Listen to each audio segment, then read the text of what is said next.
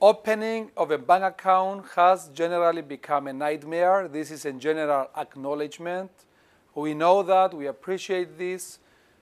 I do understand that sometimes in Cyprus it's a bit more difficult to open a bank account instead of your local countries.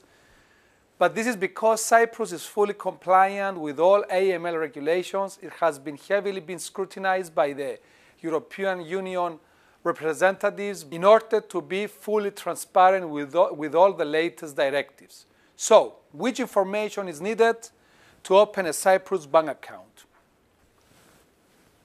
UBO, Ultimate Beneficial Owner. The banks, like ourselves, they need to know who is the ultimate beneficial owner, who owns the company, and who owns this bank account. So they will need a recent utility bill, an identity card or passport copy, which will be notarized or apostille, a cover letter by the, C, by the UBO explaining their source of wealth, how wealth was created, and how wealth is spread. Don't get paranoid. Most of our clients do get paranoid about the third point. It's just for the, this is a normal requirement. It's not, I mean, you have visited Cyprus, you have created a company, and you want to open a bank account. The bank needs to know how wealthy, how wealthy are you? Do you have money? Are you a millionaire?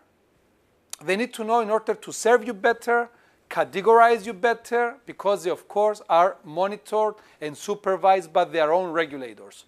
So this is now a, a standard requirement. Don't get paranoid about it. You don't need to disclose your tax return. You just need to write a letter to them, explain them how you earn your money, and if possible, provide to the bank a piece of information that validates what you say. I emphasize this point because this is an iffy point for all of us.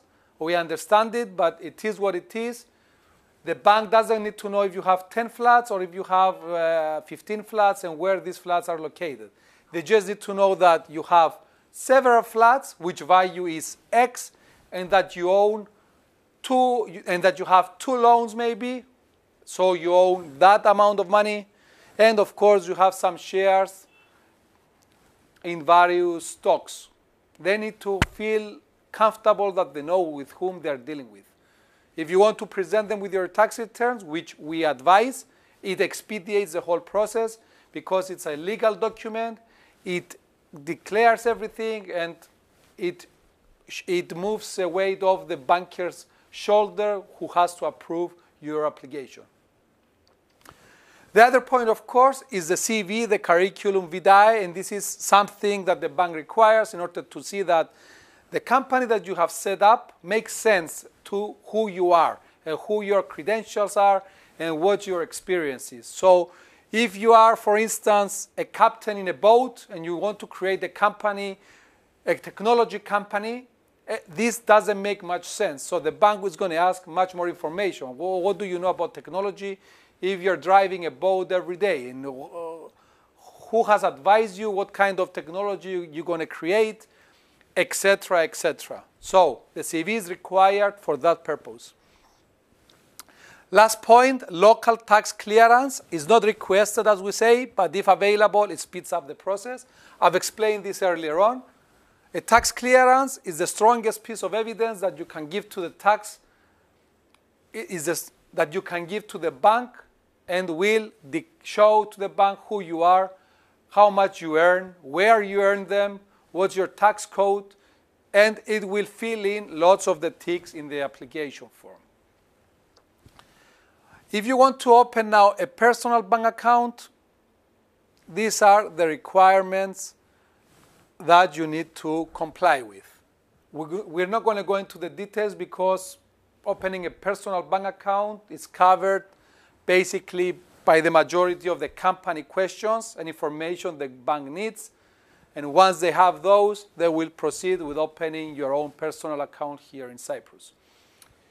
Company.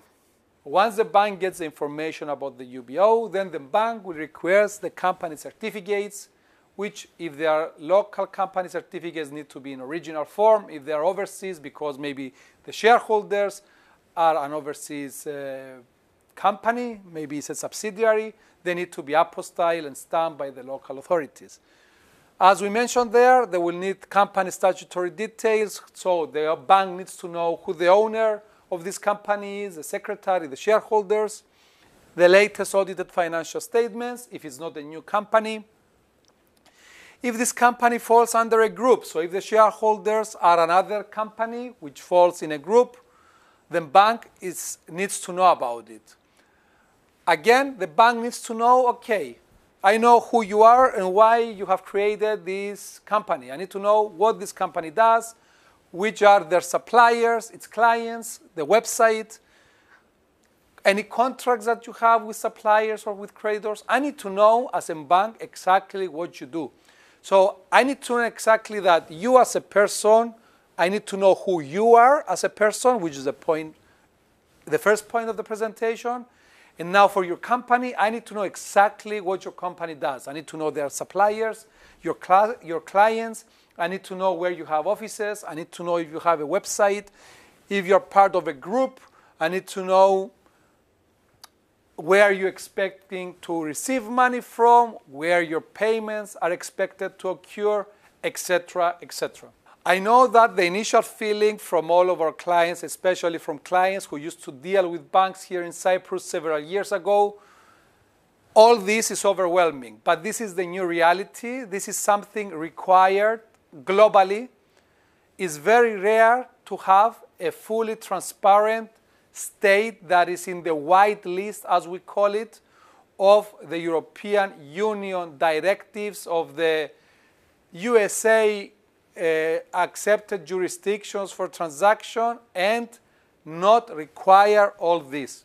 The countries that do not require all this are countries that you wouldn't want to put your money in. Regulated states, serious states, serious tax jurisdictions with serious banks require that they know who the UBO is, they know exactly who they are and what they do, and they need to know exactly what their company does and how it does it. Otherwise, they will fail against their own regulators. All banks are supervised by the central banks, who themselves are regulated by the European Commission and the European Central Bank, who itself is regulated by other European regulations. We're not going to go into depth who regulates what, but we are all a family, and the family of Europe gets regulated heavily. So if you want to trade within Europe, if you want to take advantage of the double tax treaties, if you want to take advantage of European VAT rules, if you want to take advantage of the prestige and the market, you need to have possibly a European bank which will fall under all this. To wrap up, we talk about the incorporation of a Cyprus company, its composition, and the opening of a bank account, which can be local or overseas or both.